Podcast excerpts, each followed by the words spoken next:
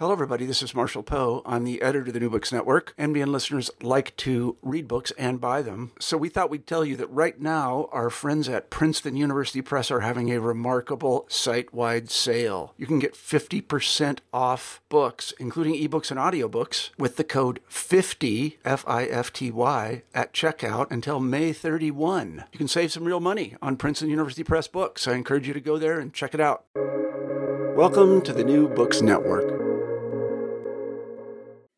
Hello, everyone, and welcome back to New Books in French Studies, a podcast channel on the New Books Network. I'm your host, Roxanne Panchasi.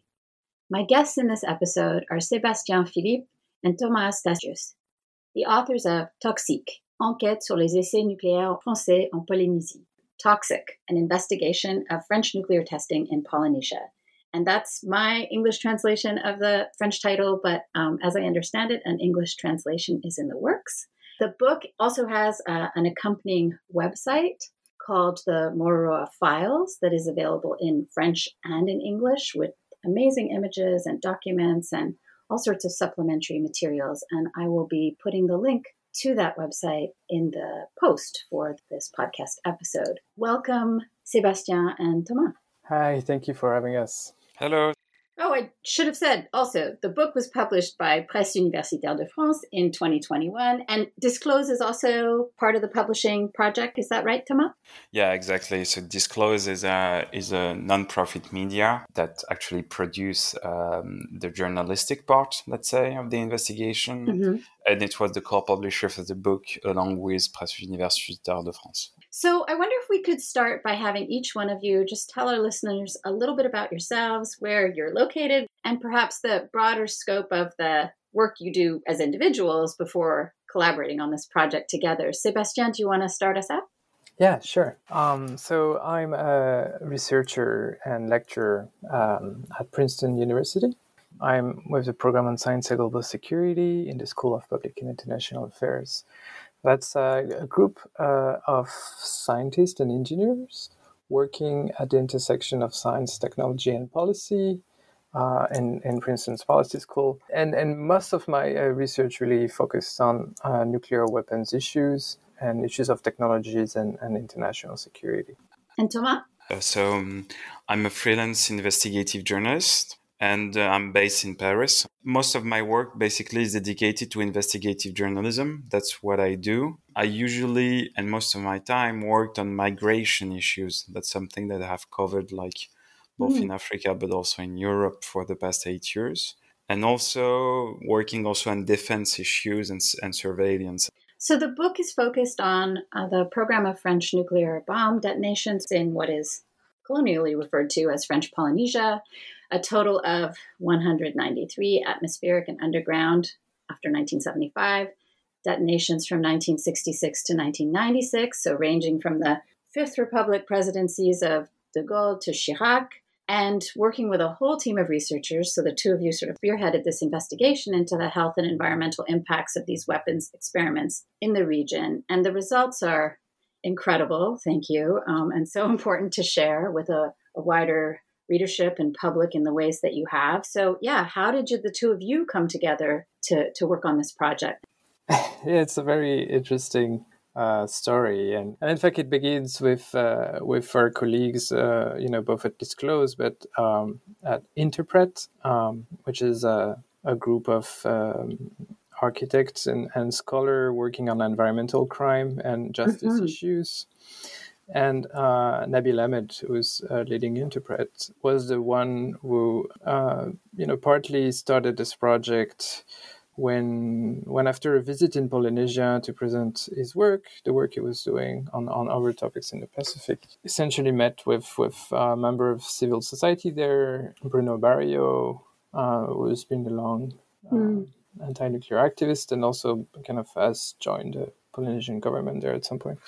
But essentially, he gave him a, an archive that uh, civil society uh, had obtained for court battles of French declassified documents. Mm. Documents that were declassified in 2013 and had not been uh, really made public uh, nor significantly exploited by by researchers. And uh, Nabil, uh, you know, had had this archive Barrillot died. Right. They wanted to do something together. They couldn't.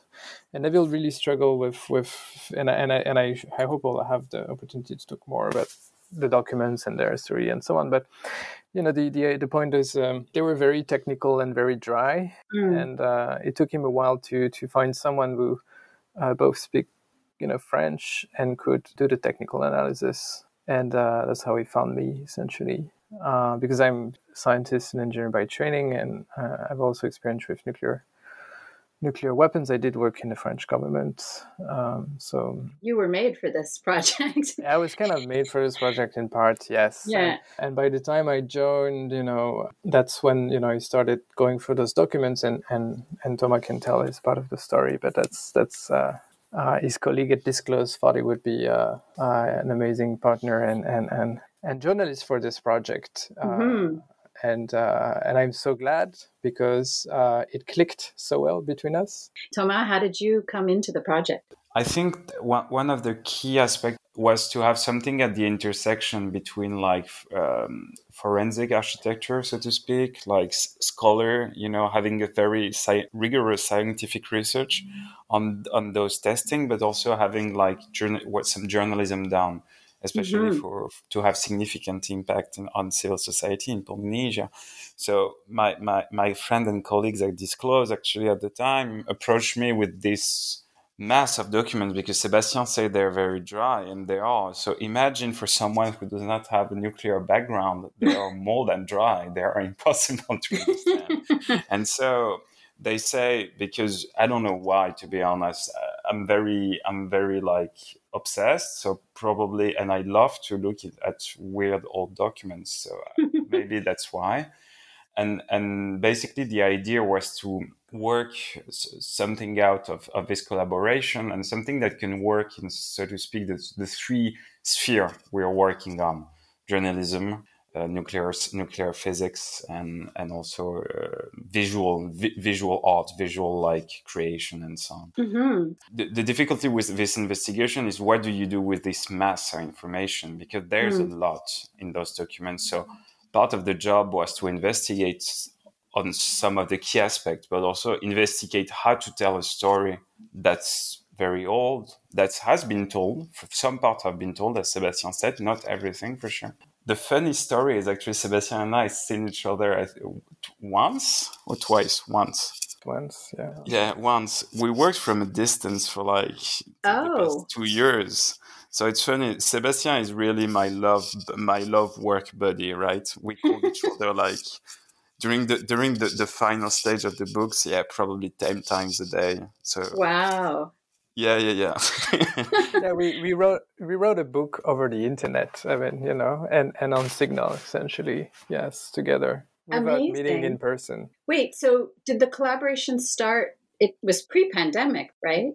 it was in February 2020, so it was one month before the pandemic. Oh. And at that time, we were supposed to meet in person in uh, in the US to have some kind of kickoff meeting, you know. Yeah. But poof, pandemic closed. Actually, it was pandemic was a, a blessing for me because I had to do a lot of read, reading. So basically, only days in my room with Sebastian sending me more stuff to read every day.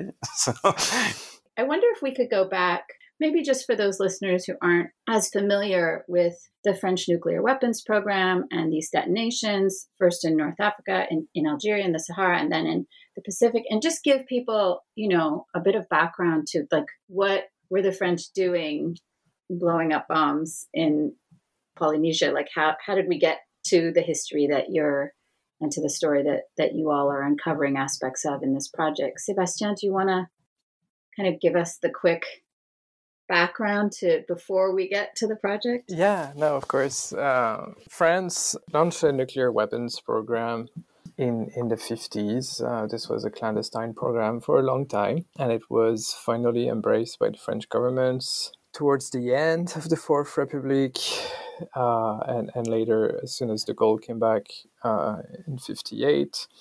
As part of this program, ONCIT became kind of more recognized internally and and uh, developed uh, and mature. Uh, the French government decided and you definitely probably know more part of the story because uh, I, I still have to learn uh, what happened in Algeria. Uh, but the French government started uh, testing nuclear weapon, and it tested in first its first nuclear weapon in 1960 in Algeria. So Algeria was still part of the French colonial empire at the time. So you know, France tested weapons. They're a very crude uh, design at first. Um, under international pressure, uh, moved its testing in Algeria underground, and at that time, uh, you know, the, the Algerian War of Independence uh, came to its end, and, and, and in the Evian Accord, uh, Algeria gave France the right to continue developing its weapons for a few years, but then essentially asked France to to move its nuclear testing ground elsewhere.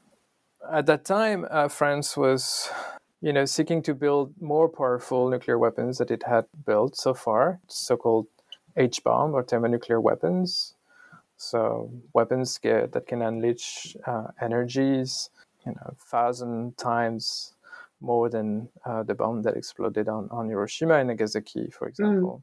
Mm. And uh, was looking for a test ground where um, where it could um, do that, and and and had already kind of surveyed the entirety of its national, let's say, metropolitan territory, but also all the overseas territories. Had, had started the survey uh, well before that, but eventually decided that Polynesia was the place to go to move that testing program. Part of this was uh, that the US and the UK had tested uh, in the area. Mm-hmm. So there was kind of ex- experience with you know how international community responded to to those tests uh, before. Part of it was uh, that the French military, in particular, uh, and the Atomic Energy Agency, which was you know the, the kind of two key institutions in France who who organized the testing. Their point was that you know the population they considered Polynesia is hundred and more than 100 um, islands and atolls in the middle of the Pacific Ocean. They consider this a pretty much empty place with a low mm-hmm. population density, which of course, you know, wasn't empty. Mm-hmm. Anyway, so decided that this was uh, a place where they could uh, restart uh, atmospheric testing uh, after the rest of the world decided to stop atmospheric testing. Well, when I say the rest of the world, the US, UK, and, and Russia. Mm-hmm. So France decided to go back there with the idea that if it if there was too much pushback internationally, they could perhaps find another solution or go underground again. So you know, addressing this international community concern, but also doing the testing there because uh, the nuclear weapons program at the time didn't have the you know the political backup or capital it has today in mm. France. Like you know, uh, not not all citizens really were proponent of that program uh, and thought that it was necessary to to continue testing and developing more powerful weapons. And so it was a way of kind of mm-hmm. doing this far away from home. I guess I guess I do. I want to come back to what we've already talked about a little, which are the documents, because you did the project did begin with this cache of of papers and and different types of documents. And yeah, if you could speak both of you to you know what is the nature of these archives that you are revealing i guess in a certain way to people you mm-hmm. know that, that hadn't been well known or publicized before and then what are the other types of materials and sources that came into the project. I mean, everything from visuals to interviews that you conducted on site. Thomas, do you want to start with that? Yeah, sure. Um, I think it's important to to so we say those documents, right? And mm. what the documents actually? So th- these are 233 documents coming from the French army, basically. Mm. Um, some of them are, you know, at the time of the testing, some of the institutions that were like organizing the test or the the collection, for instance, of uh, biological samples to analyze, etc., were partly military, partly also engineer from the Energetic Atomic Committee. So basically. Uh, some of the documents come from either one of, of those two institutions. Right and those documents actually have a history before we use those is like there were gained so to speak after long legal battles by veteran and by civil society association in Polynesia, which name is Moruroa et Mm. And basically what they did at the time is they asked after a series of legal challenges, they finally asked for the French state to disclose some of those documents that will help examine for the, the contamination that some of the military, but also some of the workers at Moruroa at the time. So Moruroa was the main tasting site. It's an atoll in the mm. middle of the Pacific Ocean. So th- those documents came from that. And for me, uh, if I speak from uh, from my bit of work, the, the story, uh, because you mentioned additional sources, the story was, the, the challenge was how to tell those documents. So I looked at first, uh, and I speak to a historian, so I'm sure you, you will be interesting in, in that. maybe have the same the same way of doing. I open a huge Excel sheet and basically write down every bit of storytelling that I can use, whether it's characters, people named in the documents, mm. places that I can go to, etc., etc. And then what I did is I, I looked for people that can tell me this story. Military uh, that are in France that I interviewed, probably more than 40 of those. I don't have the exact number in my head. Oh, yeah.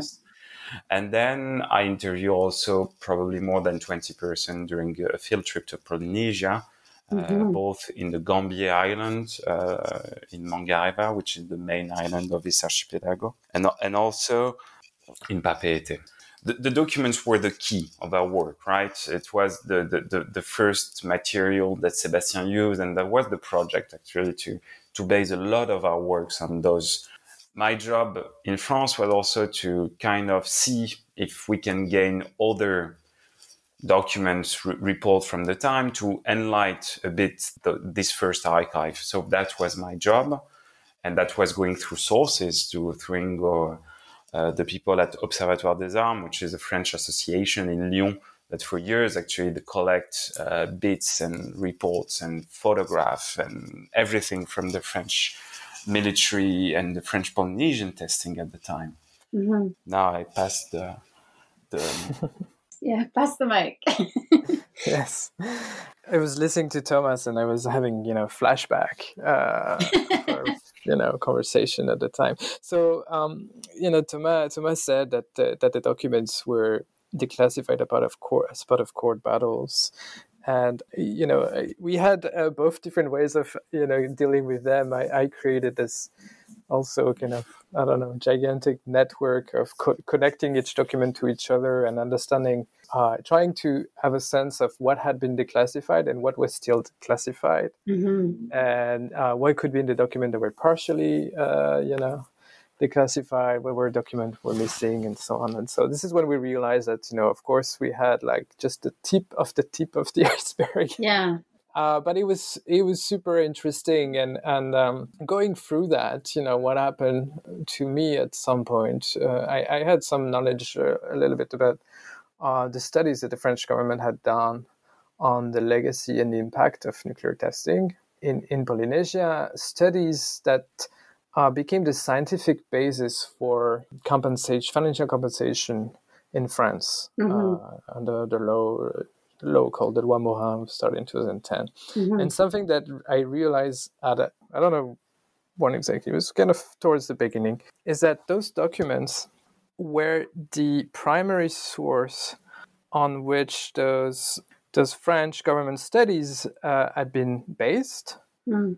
But those studies never cited any of those documents. Huh. Uh, and so that was an interesting thing, is you know, and as a scientist and researcher, you know, you can always always you know, it's like pulling you know pulling references or you know starting to do a little bit of peer reviewing work. So I was going back to their calculations of you know how they computed the impact on the local populations that were exposed by the fallout from the atmospheric test. And by doing this, I was finding the original data and the original documents. And then as I was going through, then I started realizing, oh, I mean, there were some really amazing assumptions that were made sometimes.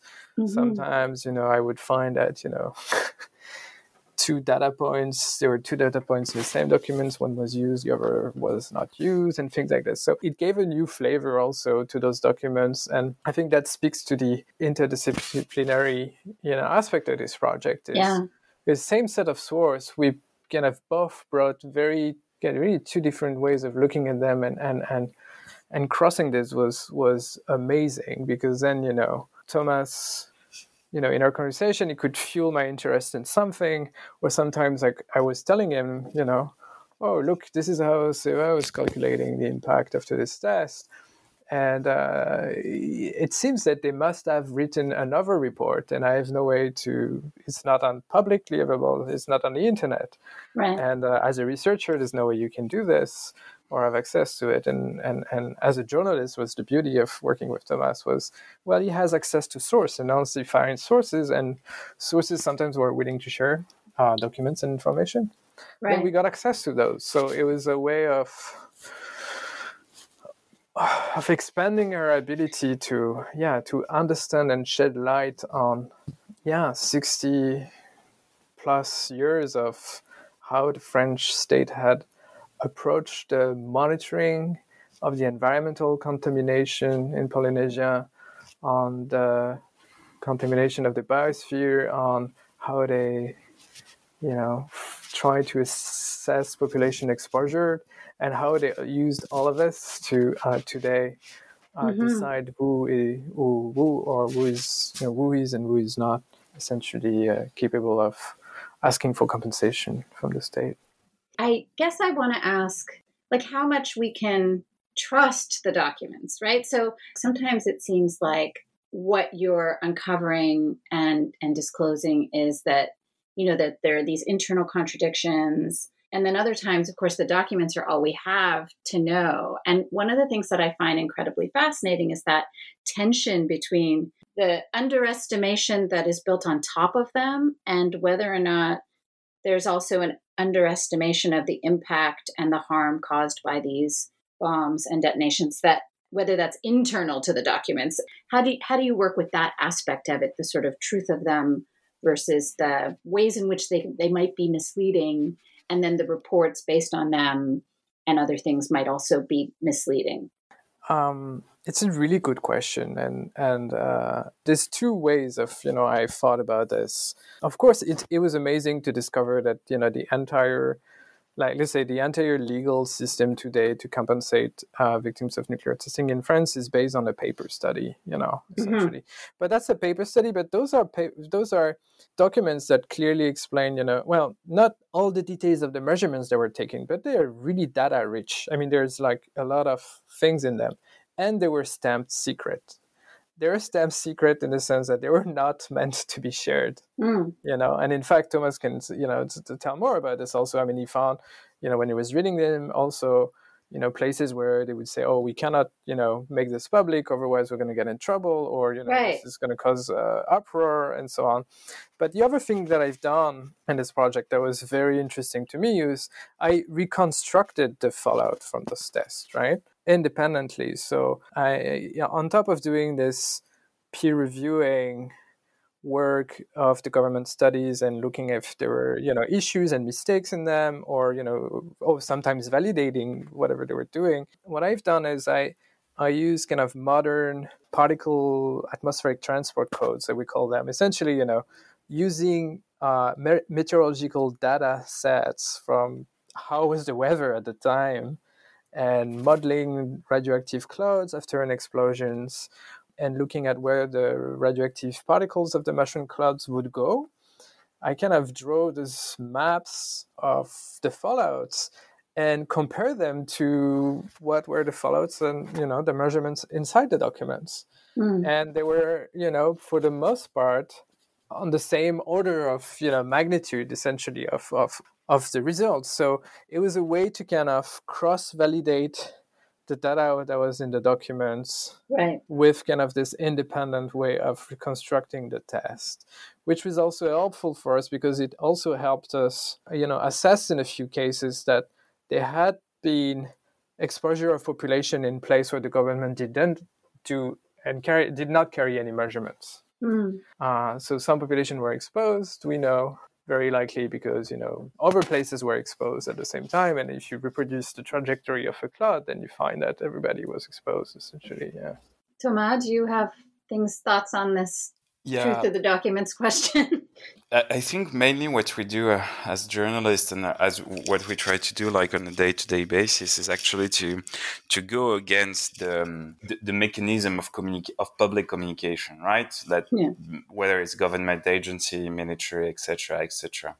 And I think for this investigation, what what we try to do, and, and I hope I, am sure actually that Sebastian agree with me, but I say I hope, uh, is actually we try to flip the narrative, right? We, and we try to flip the narrative on, on, on this issue on two main, let's say, line. And we'll, I come back to the data because those two lines are around the data. Mm. What was the narrative around the French nuclear testing in the Polynesia? It was first that there was not a lot of contamination. That Polynesia was contaminated, sure, like the French states say the so, but that the contamination was not so important that we should care about that. Mm. That was the first narrative that was very strong. Then the third one, a third narrative, but I'm not going to go into that because it's above the books. It's about the use of those nuclear bombed at the time and how tactical they were and how mm-hmm. useful they were for the French mm-hmm. defense. But probably that's a question you're still you're more looking into than myself. And the second narrative that was introducing those nuclear testing as something, you know, very rational, very organized, as you know, it was squared. Like the military was super organized, the testing were organized, everything was super clear, you know, like, and everything worked perfectly fine. And it worked perfectly fine because we're professional, you know, French military has this, as any army, I, am suppose, like, has this narrative of being super, super, like, you know, clear and precise mm-hmm. as a clear shot. And so coming to the data, the first narrative was using their own data. The one they use actually to, as Sebastian said, evaluate the compensation for the victims and use their data. And you said, no, you are wrong. There's stuff in your data that at the time you did that are not scientifically possible. And by, and by saying so, we were able also to open another gate, you know, for the stories was have the, the data that you use for compensation all validated. And mm-hmm. we discovered they were never validated by anyone because they claimed that international authorities validate the data and it's wrong. We have the reports. But that was the first narrative that we tried to flip. Mm-hmm. And the second one coming to the, let's say, organization of the testing. So basically the French army said, we have this data. There, it's it's a great data. At the time, we had top you know top notch instrument to measure radioactivity and stuff like that. But when you look at the dark, it's not true. Right. And so I think that's why the the two those two points seems to be sometimes contradictory because of course if you say that your data you base your study on is not or not super clear then what does it say about your study right but i think on the contrary that's why actually the thing toxic had such a great impact in Polynesian society because you could not escape right. the criticism because on either side there are some criticism that should be made scientifically and also like for civil society. I just keep thinking about how exciting this must have been as it was happening, you know, this project to be able to I mean as terrible as some of the the things that you're looking at are that the that the project itself is there's a kind of excitement to being able to discover some of these things, but then also to be able to make this impact yourself. So we'll, we'll come back to that. I just wanted to to follow up on this question of you know we've talked about data and documents and all these things, and I want to talk about people now. You know, earlier I think it was Sebastien. I think you were the one who said you know it wasn't empty even when I think about the visuals, the most famous visuals, I mean, they're always of the clouds. I mean, licorne always comes to mind. Like people use it for everything. People even use it to illustrate like different tests that weren't licorne. So like um, that that the kind of spectacular clouds are what you see, and you, you rarely see people uh, depicted in images of these detonations. So let's talk about how many people, you know, people indigenous to the region, and then you know the massive influx over time from 1966 to 1996 military personnel scientific personnel all the people it takes to to set up and to manage the massive infrastructure that these uh, detonations required. So how many people are we talking about? Because i don't think people always understand or know how many people were involved and affected by these these so-called tests as, as, as part of this project, actually, we we wanted to know how many people were living on on every single of those islands, you know, mm. and uh, so and Thomas can tell part of the story, but I told him we have to go and get the census data. Uh, and there's a whole story of trying to get the census data, going to Polynesia, the Polynesian government's saying, "Oh, uh, we don't have it. It's in France. Uh, the French census saying we don't have it. It's in Polynesia. Of course. And then eventually it is in France, and Thomas, you know, managed to get it.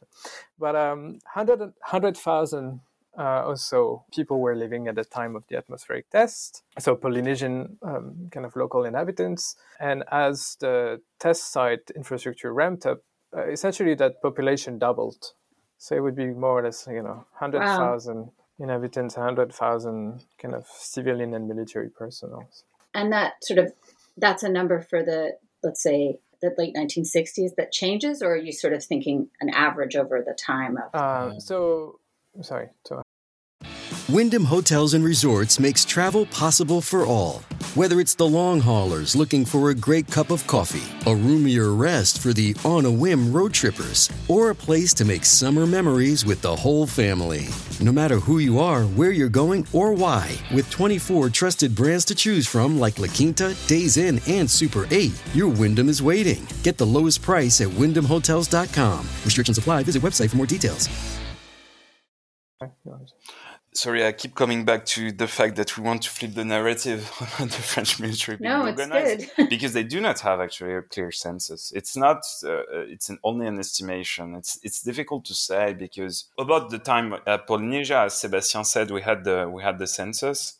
And that was a clear example of Sebastien asking me to have some sources on the ground. So that was a clear example of interdisciplinary collaboration right there.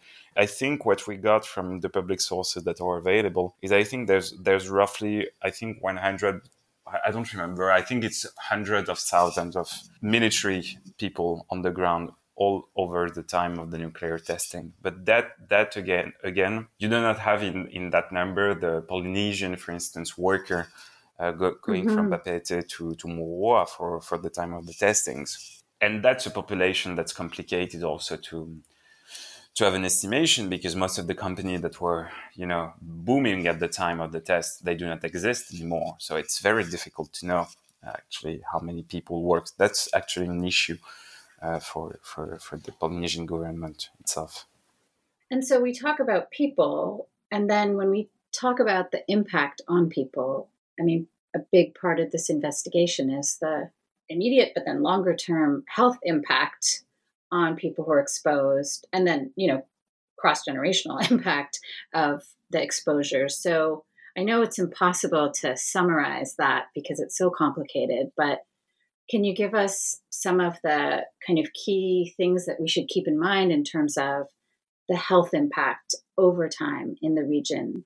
Yeah absolutely. I mean so just to to to, to give our, the listeners you know an idea i mean they there are essentially f- you know four pathways to which um, you become exposed to radioactivity after fallout. Two of them considered external exposure. So it's when the, the, the fallout brings the radioactive particles over where you are. So you are essentially, the cloud passes over you.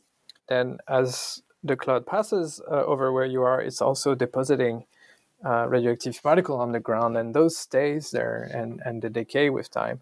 They emit uh, radiation, and those represent a significant portion of the exposure. And the other uh, pathways are uh, what we call internal contamination, uh, where you're breathing the particles when the cloud, the cloud passes by, but also when you're ingesting food that has been contaminated by the fallout. Mm-hmm. And this is where the you know the impact on the workers and the impact on local population is going to differ. There were different uh, you know exposure limits for them. Uh, they had uh, obviously workers and military and, and, and, and, the engineers from the Atomic Energy Agency sometimes had protections. They were, you know, they had uh, means and ways to measure radioactivity in the environment where they were working, which was not the case for the population. Uh, but one key issue for the population was, uh, well, their, their entire the entire you know biosphere would get contaminated. Uh, all their sources of food mm-hmm. would be contaminated and uh, their water would be contaminated because one of the primary sources of water, especially in the atolls that were near the test sites, uh, was co- collecting rainwater. Right. Uh, and so it happened several times where a radioactive cloud from the test would pass over the island at the same times where rain would start. Mm. And so rain would wash out the cloud in the atmosphere and you know essentially collect the radioactive particles falls down to the roof of the houses, trickle down, and uh, get collected into cisterns, and then um, families would drink that water.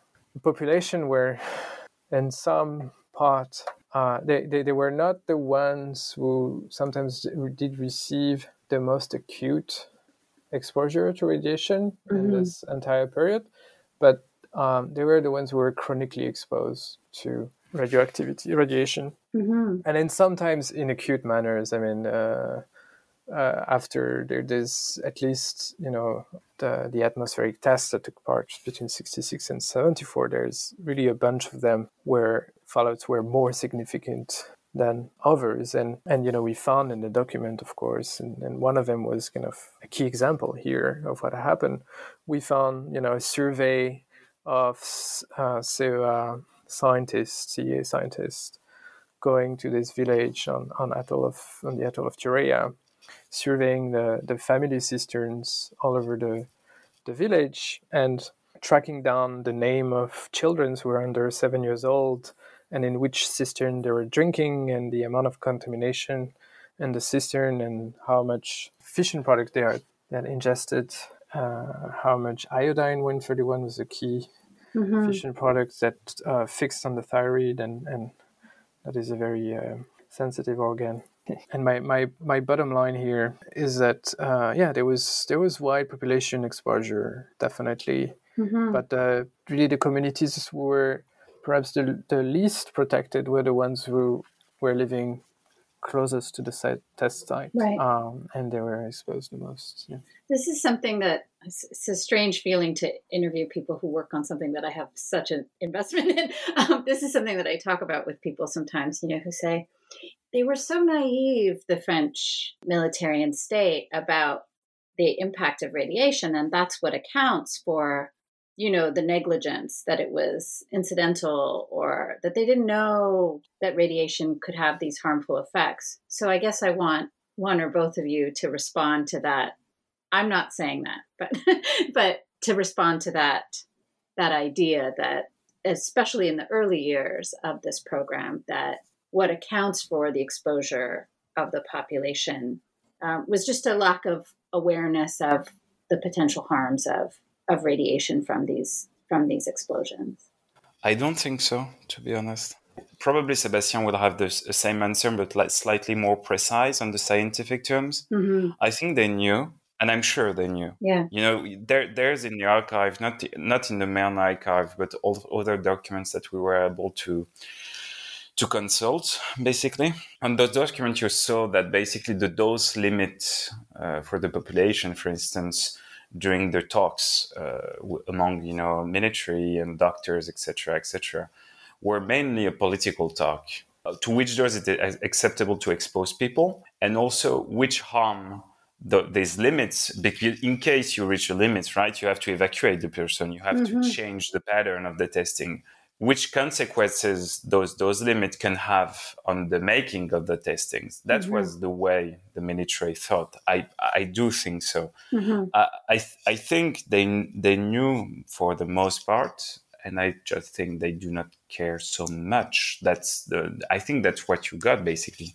yeah. a lot from the testing. It's not to say that they knew precisely what right. will happen. You know, they, they they could not like assert like there's going to be they do not they, they did not do this very cynical uh, calcul like they did not say look there's going to be x number of like disease and radio radio disease etc and we can do that because it's acceptable. I think they knew it was there was some risk for sure. I don't think they can say the contrary. Mm. i don't know what you think sebastian. No i agree. It's very clear by that time in the 60s that you know dangers of, of ingesting uh, fission products and exposure to radioactive fallout is well known. And in part, you know, the, the French military does try to avoid as much as it felt comfortable with to expose, you know, local population.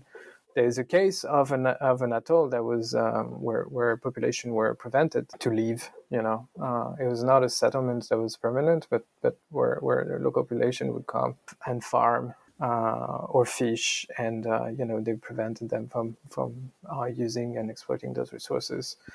Uh, so there was knowledge of this. Uh, it, we have to remember that this comes after the US and UK tested uh, in the Pacific. Mm-hmm.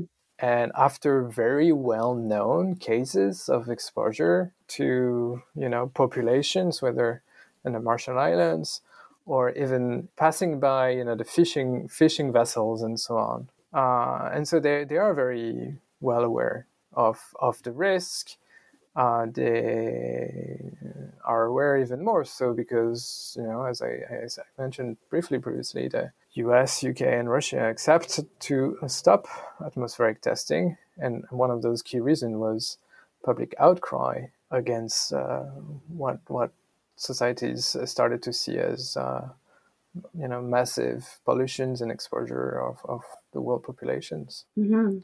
So they knew, yeah. And you know it, w- w- about about your question, there's one one quote that I recall from talking to a senior member of a Ministry of Defense cabinet back mm-hmm. in the nineties that he that was involved in like all the discussion with with some of the some of the um, some of the declassification issue etc. Mm-hmm. He, he, told me like you know it's it's the absolute weapon. And of course, I, I state the obvious, right? It's it's the most powerful weapon you can have but for those powerful weapons, you have to do some sacrifice. And I think the French state was willing to do so at, at, at, the time. And this and this claim that they do not know, it's, it's something that they keep on saying, you know, they do not know that military are sick. But in the book and during the investigation, we, we had internal emails actually from them doing like a survey of how many military people would be sick in the next years, you know. Mm-hmm. So they knew and they keep on denying that that they knew at the time. And that's a pattern that's quite usual i think for the military state. Another thing that i think the project brings together so well is the human impact and the the ecological system and seeing that as a whole. And i think that's really a credit to to where we are at in some positive ways in terms of thinking holistically about these things another of the things that I think is really important about this project is the way that it it works against the idea that this is just a historical issue, right? That the test ended in 1996, and that revisiting it, uncovering its um, lies I can't think of a better word, so I'll just go with lies um, is important, but that this is an ongoing health and environmental problem. And so I guess I wanted you both to speak to that you know the, the fact that the urgency around this project isn't just about revealing what has happened in the past and some of the lingering effects and legacies but that there's a real ri- there's a real risk especially in terms of the structures the fragile environmental kind of structures that are that are housing containing you know with more or less success what is still there um, under under the surface and then in in the environment surrounding environment do you know what I mean? Yeah, yeah, no, of course, and and and I love that you asked this question. I mean, the the book and the work, I mean, it turned out to have such an important impact because it had you know political implications on health policy implications and legal implications for for people right now. Mm-hmm. So you know, I, I tend to to say you know going back to this document, for example, where you had a list of children uh, under the age of seven who uh, ingested for weeks uh, water contaminated with fission products uh, in 1971. They're in their uh, late 40s, early 50s today, uh, and they are developing cancers. I mean, that particular group, but more broadly, people were exposed as children during the atmospheric test are coming to an age where at which you you you know you you do develop cancer uh, and you do develop cancers that are recognized under French law as being uh, radiogenic, so uh, and potentially uh, linked to uh, the exposure uh, during this time of testing. Mm. And for these people, this is another big issue: the issue of reparation, compensation, and so on. Mm-hmm. But there is a very concrete part of this, which is being recognized as a victim by the French government and receiving financial compensation. And you know what we uncover essentially uh, as part of this work was that the pattern of and you say lie and you're absolutely right because the lie have the lies have continued mm-hmm. the pattern of lies and negligence and secrecy uh, still continue to this day mm-hmm. and that uh, for a person who would be, you know, uh, be a cancer survivor or a cancer victim in Polynesia who was living at the time of the test and would apply uh, for compensation, he would sometimes get, uh, you know, one or two page letter back from the French government saying, you know, dear sir, dear madam, we've reviewed your case. Yes, you were there at the right time and hmm. uh, you may have been exposed to fallouts. But you know, we have calculated that the impact on you specifically hmm. is too low, so we essentially cannot give you any money. And our calculations were done by those great scientific institutions, and they were validated by uh, independent group of international experts mandated by the International Atomic Energy Agency and uh, essentially there's nothing you can do. Mm.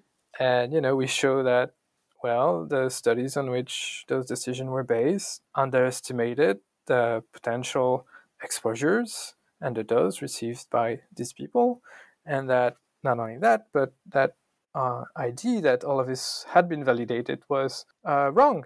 Uh, mm-hmm. and in fact, we also, you know, as part of the project, interviewed one of the people who was part of this study, and he said we didn't validate anything you know and I, I, kind of fell from my chair at that moment. Wow. This is when we kind of realized that you know this was this was really huge and there was a significant impact. And you know that kind of pushed us to go through the numbers more holistically. And we found that uh, essentially pretty much the entire well at least 90% if not the entire population of polynesia had been exposed possibly to a level. So it would not be possible to rule out that they that they've been received those um, that today would would give them uh, access to compensation should they develop certain kinds of cancers, and that would mean, you know, increasing the number of potential victims by you know two orders of magnitudes, yeah. increasing the amount of money that the French government would need to pay by two orders of magnitude. So you know, yeah. almost 700 millions of euros and things like that. So it had like really a huge, huge, yeah, a huge ramification for today's debate about how do we uh, provide justice for for this population and the veterans also. Yeah, Thomas, did you want to add anything? Um, I th- I think to to understand fully like what we're talking about is like so Polynesia is, is an outer sea territory of France. It's very it's very far actually from Paris. Mm. Um, but what, what what one does not realize when reading the French press, and re- you have to read the Polynesian press to understand that it's still a day-to-day issue in Polynesia. Mm-hmm. Like it's it's always there, right? Mm-hmm. There's always a case that's been introduced in front of the court. There's always some new development about like the cleaning of some part of the atolls of like you know some veterans etc dying or some association organizing a rally. So it's it's it's something that's so rooted in the polynesian uh, society now and it has been for years. So when you go there of course it's a day-to-day discussion that you can have with people. And, and, and this comes also to the fact that it's a small community that's been exposed to radiation and that in some of the community we visited like for instance the one in mangareva there's a lot of cancer there. Of mm-hmm. course it's not our job to assess whether all of those or some of those or part you know have been provoked by the nuclear testing. What what i can say as a journalist and what we can say during this investigation is like again we come back to the fact of them knowing. There was a note by the health ministry in polynesia saying that those cancer were likely to be caused by the exposure of the nuclear test. And they called, and I quote, there was cluster of cancer on those islands.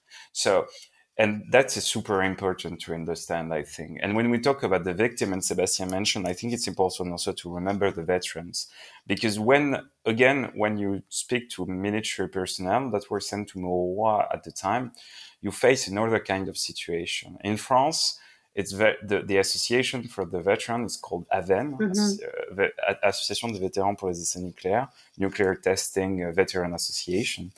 And this association has roughly like 3,000 members, something like that. And it, there's more than hundreds of thousands military that were sent on Moruroa in, in Polynesia at this time. And they're facing another stuff is like the secret for those military is something they still live day to day how can you speak about your your disease you know? If you're still you know bound to the french military but by, by this secret you, are not supposed to talk about the, the, the nuclear testing. You cannot because at the time you you learned that if you do so you can face disciplinary issues and you can face administrative charges and even legal charges you know?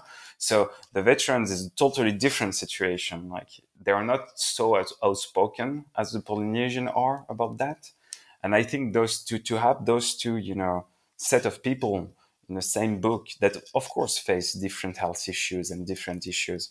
But it was important i think for me mm-hmm. and i think for seb too to to have it like on the book together. Those two categories are sometimes you know the french state kind of try to oppose you know one one into another so. I was going to ask you both to say more about you know the impact that the book has had you know the life of this project since since it made its debut the relationship between the book and the website. Yeah so i mean one one thing i i want to uh, you know briefly go back to as an example is thomas was was very uh, very modest about this but you know for the french government you know said that the tests were clean and of course that you know there was no data whatsoever that could link uh, population exposure to increase a lot of cancers and so on. And you know all of this is so uncertain and and whatnot so he, he did found that you know uh, internal government uh, document uh, in polynesia was written by by a french uh, military doctor actually, mm. uh, you know, linking those and saying there are clusters of cancers. And this was interesting because we had like kind of broad numbers at the end of the project when all of this came together. So, you know, the book is about to come out.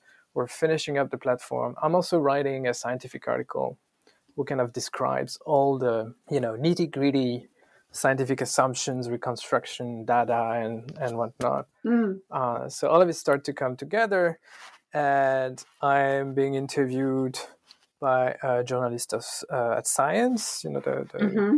the, magazine. And he says, So, how many people and how much is this going to cost? You know, so I'm kind of going back to. to my numbers and and and you know, something I never really realized, and um, and this is when you know kind of started seeing the scale of it and, yeah. and the potential I mean impact on that, but also the fact that we were going to say that everybody knew, even in Polynesia, people knew internally in the government that in France, the government knew. Mm. And so, yes, this was about to uh, make some wave. And indeed, I mean, it was it was seismic. I mean, wow. the book came out.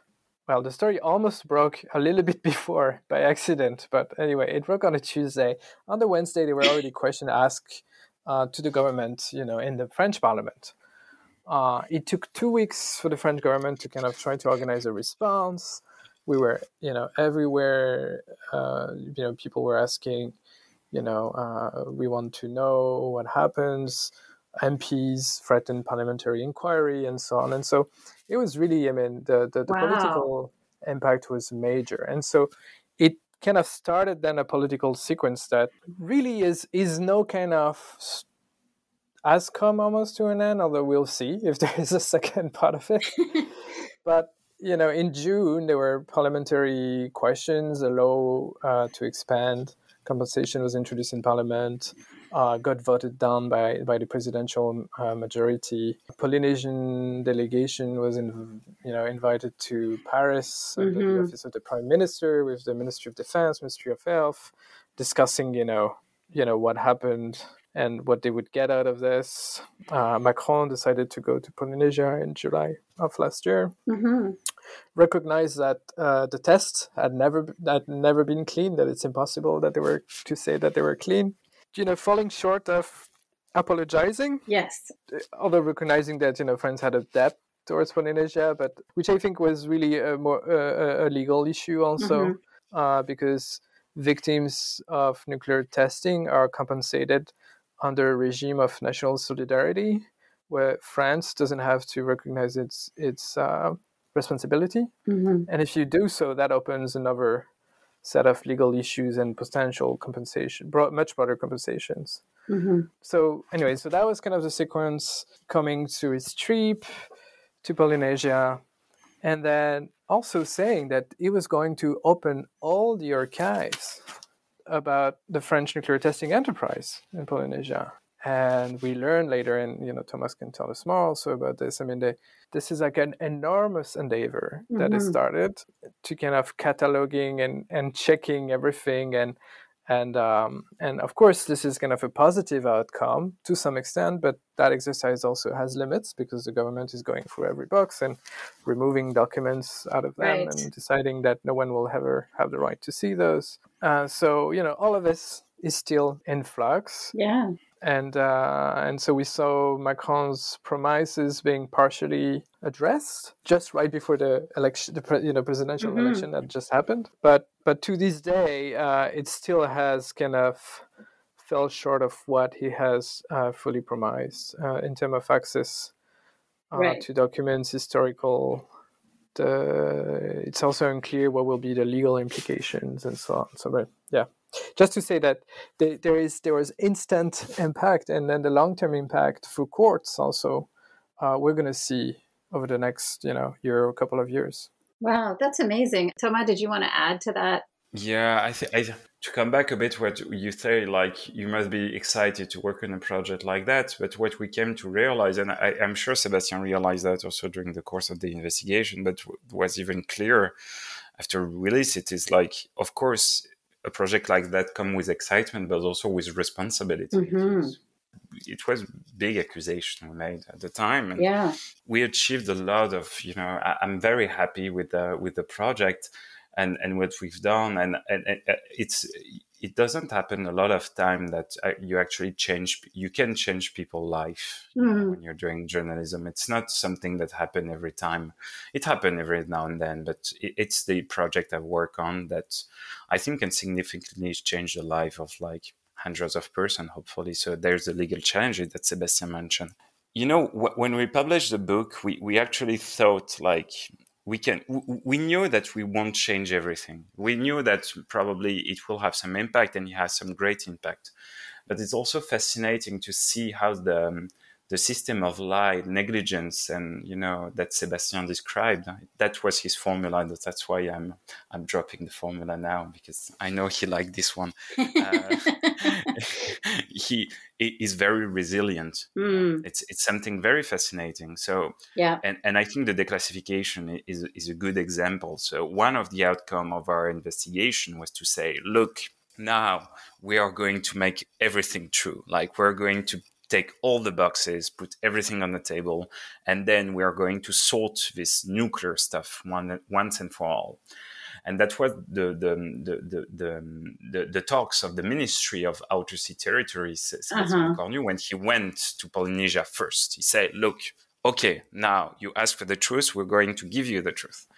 And then when, when we had the look into the making of who was going to declassify those documents, you know, which are going to be the filter, you know, because for sure you cannot declassify every document about nuclear testing.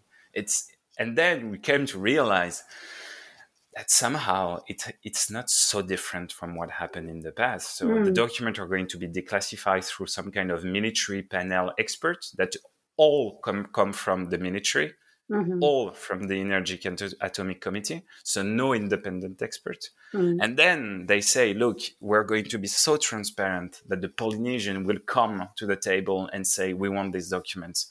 But of course, they come to the table once, once, once, once, you know, every three months basically to have a look at what the other have done and i think that's a good example to prove like there's still a lot of stuff to do. There's still a lot of secret to to to uncover, and I think we did our part. We opened some doors, but there's a lot more doors to be opened. Mm-hmm. So I think for your listener, there's there's an open, you know, subject at the French archive that's to be looked at. You know.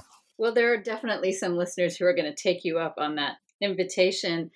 Sebastian and Thomas, like I could talk to you for hours about this, but I'm not going to do that to you. Um, and I'm just going to thank you so much for this incredible work that that you've both done and for joining me to to talk about it, especially for for English listeners, because I think you know, and in French studies in North America and the UK and like places where people might not be as exposed to this history and to this ongoing set of issues who are interested in France and interested in, you know, colonialism and interested in nuclear issues. And so I think it just makes uh, the project even more accessible. And um, I'm going to, as I said earlier, link to the to the website, which is available in both French and English, um, which is an amazing resource to to accompany the book. And I'm going to look forward to the English translation of the book that that when it comes out. So I hope you'll keep me posted about that. Thank you so much. Thank you so much for having us. Thank you so much.